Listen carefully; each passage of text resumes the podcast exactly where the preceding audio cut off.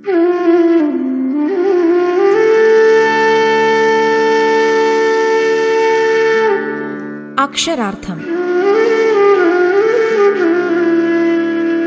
ഇടങ്കാലുകൊണ്ടു വലം കാൽ തുളച്ചതും.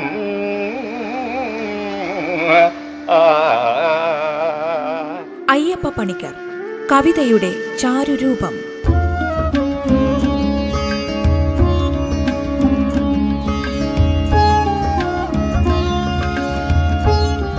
ഭാഗം മുപ്പത്തിയാറ്.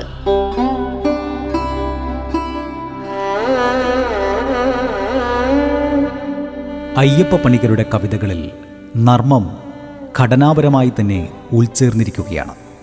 അത് ഭാവകത്വത്തിൽ ഉൾച്ചേർന്ന ആത്മപരിഹാസം മുതൽ ഗൗരവമെന്ന് കരുതുന്നവയിൽ കൂടി കണ്ടെത്തുന്ന ഗൂഢനർമ്മം വരെ നീളുന്നുണ്ട്. മലയാള കവിതാ ചരിത്രത്തിൽ കുഞ്ചൻ നമ്പ്യാരുടെ ആവിഷ്കാരങ്ങൾക്കുള്ള ഈയൊരു ഘടന പുതിയ കാലത്ത് ഭാവുകത്വത്തിന്റെ നവീന പരിണാമങ്ങളായി തീരുകയും ചെയ്തു. മലയാള കവിതയെ തന്നെ കുഞ്ചന് മുമ്പും അതിനുശേഷവും എന്ന് തിരിച്ചത് അയ്യപ്പ പണിക്കരാണെന്ന് കാണുമ്പോൾ ഇത് വ്യക്തവുമാണ്. ഏതവസ്ഥയുടെ കോണിലും ഒരു പരിഹാസമുദ്ര കാണുന്നതും ഏത് ആവിഷ്കാരത്തിലും നർമ്മം കൂടിച്ചേരുന്നതും പണിക്കർ കവിതകളുടെ പ്രകൃതഭാവമായി മാറുകയും ചെയ്യുന്നു. രസകരമാകിയ കഥകൾ പറയണം അതിനാണല്ലോ മാനുഷജന്മം. എന്നു തന്നെയാണ് പണിക്കരുടെ നിലപാട് എന്നുള്ളതും വ്യക്തമാണ്. പ്രശസ്ത കവിയും സാഹിത്യ വിമർശകനുമായ ഡോക്ടർ രാജു വള്ളിക്കുന്നം പറയുന്നു.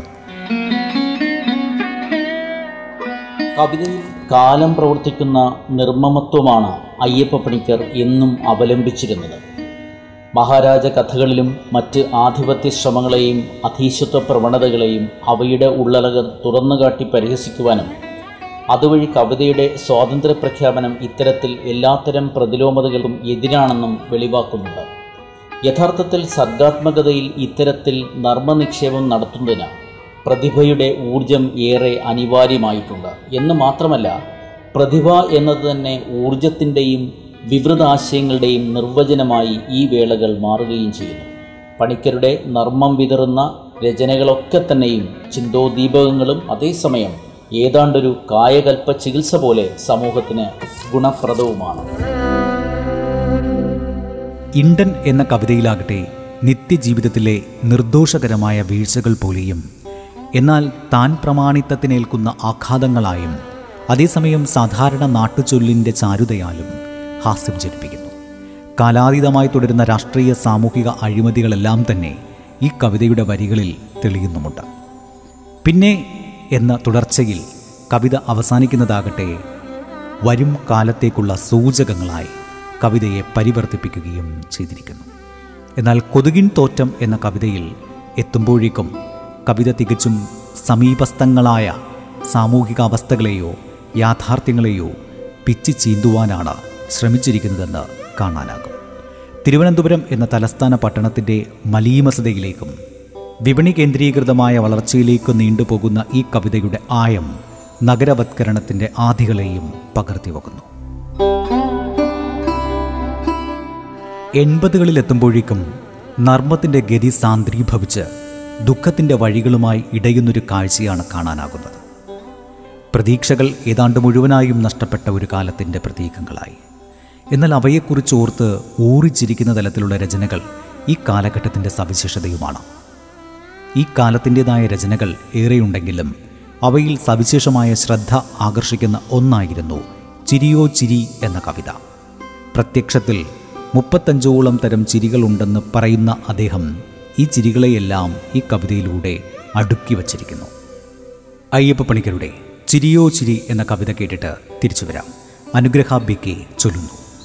പുഞ്ചിരി കൊഞ്ചിരി പഞ്ചാരച്ചിരി പുഞ്ചവയലിന്റെ പുന്നാരച്ചിരി കണ്ണിൽ ചിരി പല്ലിൽ ചിരി ചുണ്ടിൽ ചിരി കൊള്ളിച്ചിരി പൊള്ളച്ചിരി പൊള്ളിച്ചിരി പൊള്ളാച്ചിരി മമ്മിച്ചിരി പച്ചച്ചിരി പപ്പടച്ചിരി പച്ചച്ചിരി തട്ടിപ്പിഞ്ചിരി വെട്ടിപ്പിഞ്ചിരി മുട്ടാപ്പോക്കിന്റെ മുതുക്കഞ്ചിരി മുരടഞ്ചിരി മുഷടഞ്ചിരി മുറുക്കിച്ചിരി മുറുക്കാച്ചിരി മൂലേൽ ചിരി മൂട്ടൽ ചിരി മൂതേവിച്ചിരി വള്ളിച്ചിരി പുള്ളിച്ചിരി തള്ളിച്ചിരി കൊലച്ചിരി വേണുമ്പച്ചിരി വേണ്ടാത്തപ്പച്ചിരി വെണ്ടയ്ക്കാച്ചിരി ചുണ്ടയ്ക്കാച്ചിരി ഇട്ടച്ചിരി മുട്ടിച്ചിരി മൂട്ടച്ചിരി മുത്തങ്ങാച്ചിരി ആൺചിരി പെൺചിരി പെൻഷൻ ചിരി ആണല്ലാച്ചിരി പെണ്ണല്ലാച്ചിരി തയ്യൽക്കാരന്റെ ചിരി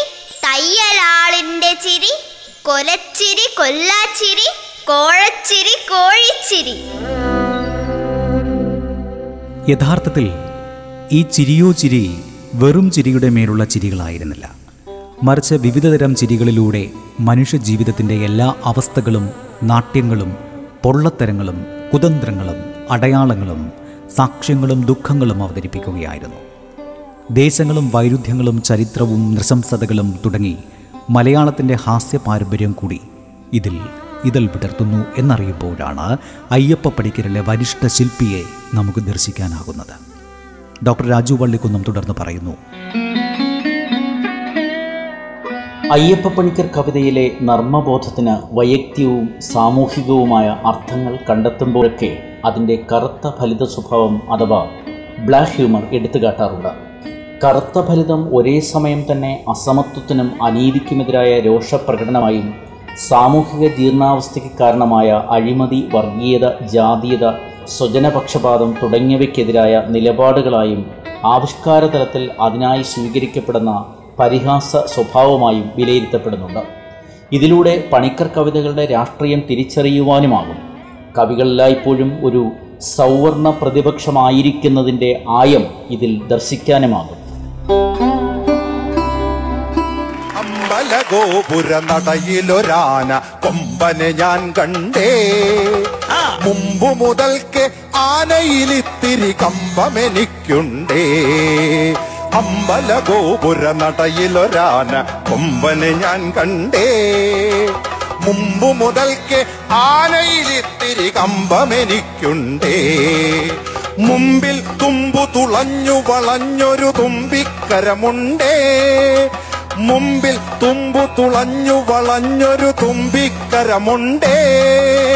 കണ്ട മരത്തിൻ ചില്ലകളെല്ലാം ചീന്താൻ ബലമുണ്ടേ. കണ്ട മരത്തിൻ ചില്ലകളെല്ലാം ചീന്താൻ ബലമുണ്ടേ. വളഞ്ഞു നീണ്ടും വെളുത്തു കൂർത്തും വളർന്ന കൊമ്പുണ്ടേ. വളഞ്ഞു നീണ്ടും വെളുത്തു കൂർത്തും വളർന്ന കൊമ്പുണ്ടേ. വളരെ ചെറുതാം കണ്ണുകളുണ്ട് വലിയൊരു വയറുണ്ടേ. വളരെ ചെറുതാം കണ്ണുകളുണ്ട് വലിയൊരു വയറുണ്ടേ. കറ്റത്താടും ചെമ്പില മാതിരി കാതുകൾ രണ്ടുണ്ടേ. കറ്റത്താടും ചെമ്പില മാതിരി കാതുകൾ രണ്ടുണ്ടേ. കാലുകളല്ല കറുത്ത കരിങ്കൽ തൂണുകൾ നാലുണ്ടേ. കാലുകളല്ല കറുത്ത കരിങ്കൽ തൂണുകൾ നാലുണ്ടേ. കറുത്ത നിറമാണുടലും കാലും കഴുത്തുമെന്നാലും കറുത്ത നിറമാണുടലും കാലും കഴുത്തുമെന്നാലും വെളുത്ത ഭസ്മക്കുറി പോൽ നെറ്റിയിൽ ഇത്തിരി പണ്ടുണ്ടേ. കാലിൽ തുടലകിലുങ്ങുന്നുണ്ട് പാലിളകുന്നുണ്ടേ ആനക്കൊമ്പനെ ആകെപ്പാടെ കാണാനഴകുണ്ടേ. അമ്പല ഗോപുര നടയിലൊരാന കൊമ്പനെ ഞാൻ കണ്ടേ. മുമ്പ് മുതൽക്ക് ആനയിലിത്തിരി കമ്പമെനിക്കുണ്ടേ. അക്ഷരാർത്ഥം ഇടവേളയ്ക്കു ശേഷം തുടരും. റേഡിയോ കേരളയിൽ നിങ്ങൾ കേട്ടുകൊണ്ടിരിക്കുന്നത് അക്ഷരാർത്ഥം. അയ്യപ്പ പണിക്കരുടെ കവിതകൾ തൊണ്ണൂറുകളിലെത്തുമ്പോഴേക്കും ഉത്തരാധുനികതയുടെ സവിശേഷതകൾ ഏറെ ആർജിക്കുന്നതോടൊപ്പം രൂപത്തിലും ഭാവത്തിലും പ്രമേയത്തിലുമൊക്കെ തന്നെ നർമ്മം കവിതയുടെ ഘടനയെ തന്നെ നവീകരിക്കുന്നതും കാണാനാകും. കാർട്ടൂൺ കവിതകളിൽ നിന്നും ആക്ഷേപഹാസ്യത്തിൽ നിന്നും അത് പാരഡിയിലേക്കും ക്രൂര കവിതകളിലേക്കും സംക്രമിക്കുകയും ചെയ്യുന്നു. അഞ്ച് പാരഡി കവിതകൾ സത്യത്തിൽ ഉത്തരാധുനിക രീതിയായ പാരഡിയുടെ സവിശേഷതകൾ പ്രകടിപ്പിക്കുന്നതോടൊപ്പം ഇന്ത്യൻ രാഷ്ട്രീയ സാഹചര്യങ്ങളുടെ പരിഹാസ്യമായ പരിണതികളെയും പ്രതിഫലിപ്പിക്കുന്നു. വെളിച്ചത്തെക്കുറിച്ച് സംസാരിച്ച് വെളിച്ചം മാത്രമല്ല സമയവും കളയുന്നതെന്തിനാണെന്നും അന്യന്റെ രക്തമൊഴുക്കാൻ സ്വാതന്ത്ര്യമില്ലെങ്കിൽ പിന്നെന്തിന് സ്വാതന്ത്ര്യം? ഏതായാലും എന്റെ രക്തം എന്നോടുകൂടിയിരിക്കട്ടെ എന്നും എവിടെയും ഓഹരിയും കടപ്പത്രവും കൈക്കൂലിയും മാത്രം പ്രാതസ്മരണ വാർത്തകളായി മാറുന്നുവോ തുടങ്ങി കാട്ടിൽ ആനവേട്ടയ്ക്ക് ഒരു ദിവസവും ഒഴിവില്ലാതിരുന്നു. നാട്ടിൽ മനുഷ്യവേട്ടക്കും ഇങ്ങനെ ഇന്ത്യൻ സാഹചര്യങ്ങളുടെ അനുകരണത്തിനായി ഇന്ത്യൻ മൂല്യബോധങ്ങളെയും ഉദാത്ത പ്രകരണങ്ങളെയും പാരഡി ചെയ്യുന്നതാണ് വെളിച്ചം പോലുള്ള കവിതകളുടെ സവിശേഷത.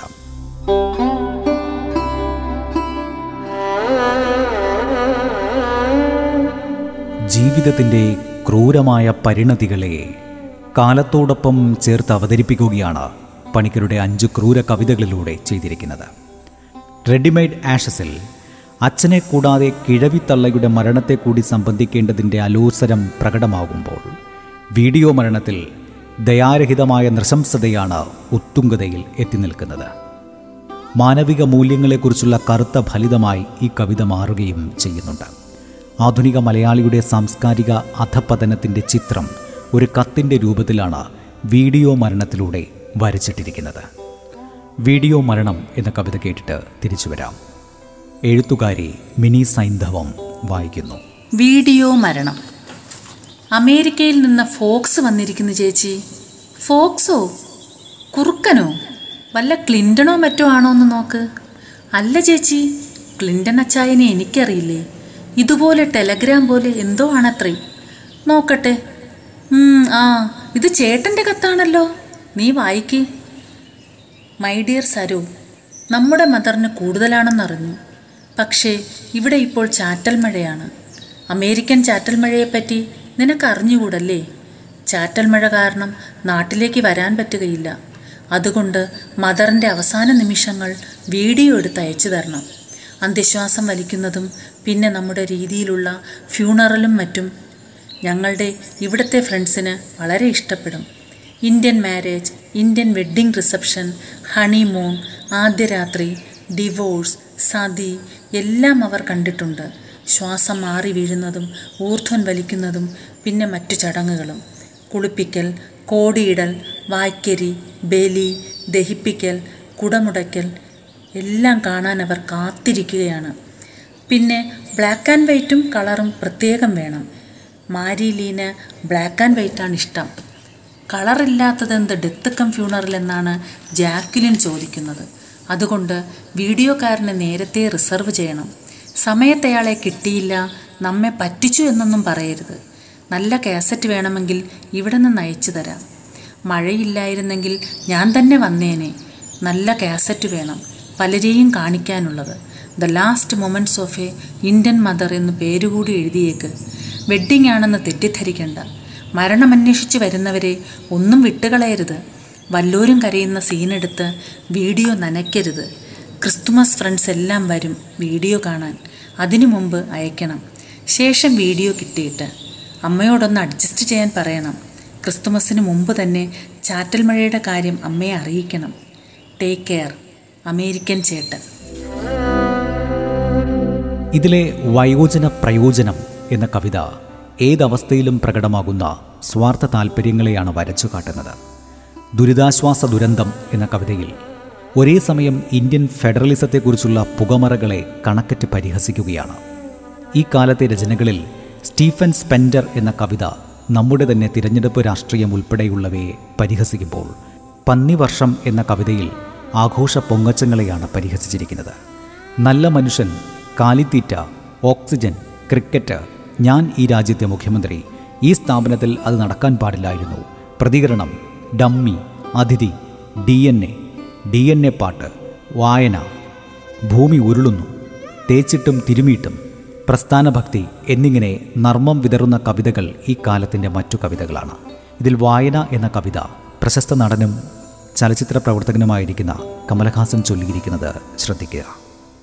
ശ്രീ അയ്യപ്പ പണിക്കറുടെ കവിത വായന. തലയറുത്തു കൊടുത്തു ഞാനൊരു തൊപ്പി വാങ്ങിച്ചു. ചെവി ചെത്തിക്കൊടുത്ത് ഞാൻ ഒരു റേഡിയോ വാങ്ങി. കണ്ണ് ചൂഴ്ന്നു കൊടുത്ത് ഒരു വിളക്ക് വാങ്ങിച്ചു. കൈകൾ വെട്ടിക്കൊടുത്തു ഞാൻ ഒരു വാച്ച് വാങ്ങിച്ചു. കാൽ മുറിച്ച് കൊടുത്ത് ഞാൻ ഒരു ചെറുപ്പ് വാങ്ങിച്ചു. എന്നെ തന്നെ കൊടുത്തു ഞാൻ ഒരു വീട് വാങ്ങിച്ചു. തൊപ്പിയുമിട്ട് റേഡിയോ വെച്ച് വിളക്ക് കൊളുത്തി വാച്ചും കെട്ടി ചെറുപ്പമിട്ട് ഇന്നാ വീട്ടിൽ ഇരുന്ന് ഞാൻ ഒരു ചെറുകഥ വായിച്ചു. വായന ഇല്ലാതായില്ലെന്നതിൽ എഴുതിയിരിക്കുന്നു വായന ഇല്ലാതായില്ലെന്നതിൽ എഴുതിയിരിക്കുന്നു വായന ഇല്ലാതായില്ലെന്നതിൽ എഴുതിയിരിക്കുന്നു ഈ ഒരു കാലഘട്ടത്തിൽ തന്നെ എഴുതിയ അയ്യപ്പ പണിക്കരുടെ വളരെ വ്യത്യസ്തമായ ഒരു കവിതയാണ് കേട്ടു പ്രഭാകര എന്നത്.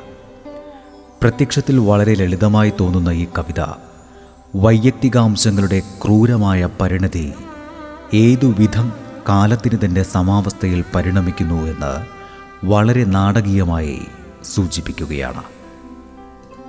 പ്രണയം നഷ്ടമായ കാമുകനോട് വിവാഹിതയായ കാമുകി എല്ലാം സഹിക്കാനും ഈ ജന്മത്തിൽ ഒത്തുചേരാനാകാത്തത് വരും ജന്മത്തിൽ സഫലമാക്കാൻ ശ്രമിക്കാമെന്നും അതിനായി പലരുടെയും ഒപ്പം ക്യൂ നിൽക്കാൻ പറയുകയുമൊക്കെ ചെയ്യുന്നു.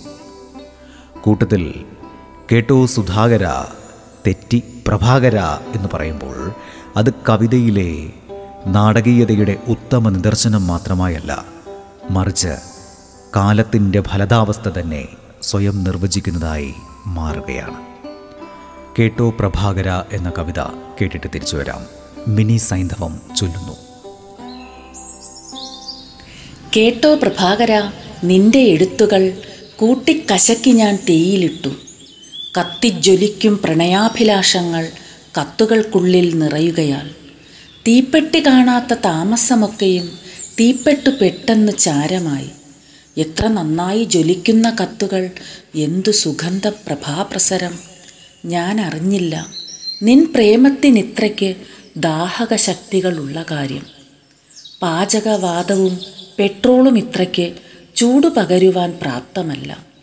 ഓർക്കുന്നു ഞാൻ നിന്റെ കത്തിലാവർത്തിക്കും ഓക്കാനമേകുന്ന വാക്യങ്ങളെ. ഞാനില്ല എങ്കിൽ നീ ജീവിക്കുകയില്ലെന്നും ഞാനാണ് നിന്നുടെ ദേവിയെന്നും.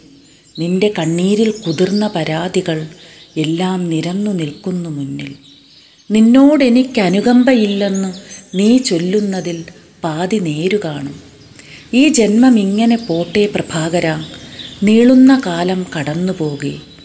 മറ്റൊരു ജന്മം നിനക്കായി തരുന്നു ഞാൻ അത്രയും നേരം ക്ഷമിച്ചിരിക്കൂ. വേറൊരാൾക്കായി കൊടുത്തോരുടലിതു വേണോ നിനക്കെന്നും ഓർത്തു നോക്കൂ നിന്റെ ഈ വേദന വ്യർത്ഥമാവില്ലൊരു ജന്മം നിനക്കും കഴിഞ്ഞു പോട്ടെ. കേൾക്കൂ സുധാകര തെറ്റി പ്രഭാകര കാത്തിരിക്കാൻ നിനക്കാവുമെങ്കിൽ. മറ്റു പലരും ഇതിനു മുമ്പേ തന്നെ ബുക്ക് ചെയ്തെങ്കിലും മുൻഗണന തെറ്റിച്ച് ഭാവിയിൽ ഏതെങ്കിലും ജന്മം ഒപ്പിച്ചു തന്നിടാം. കാത്തിരിക്കൂ. ഇത്തവണയ്ക്കു നീ മാപ്പ് തന്നാലും ഞാൻ അപ്പുറത്തേക്കൊന്നു ചെല്ലട്ടെ.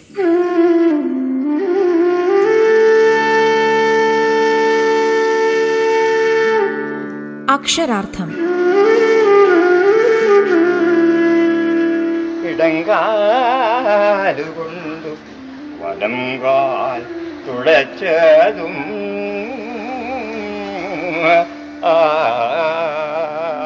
അയ്യപ്പ പണിക്കർ കവിതയുടെ ചാരുരൂപം. രചന പി എൽ വിജയകുമാർ. ശബ്ദസാന്നിധ്യം ഹിഷാം അബ്ദുൽ സലാം ഗായത്രി. ശബ്ദമിശ്രണം ഡേവിസ് ആന്റണി. അവതരണം ആഖ്യാനം ഉണ്ണി പ്രശാന്ത്.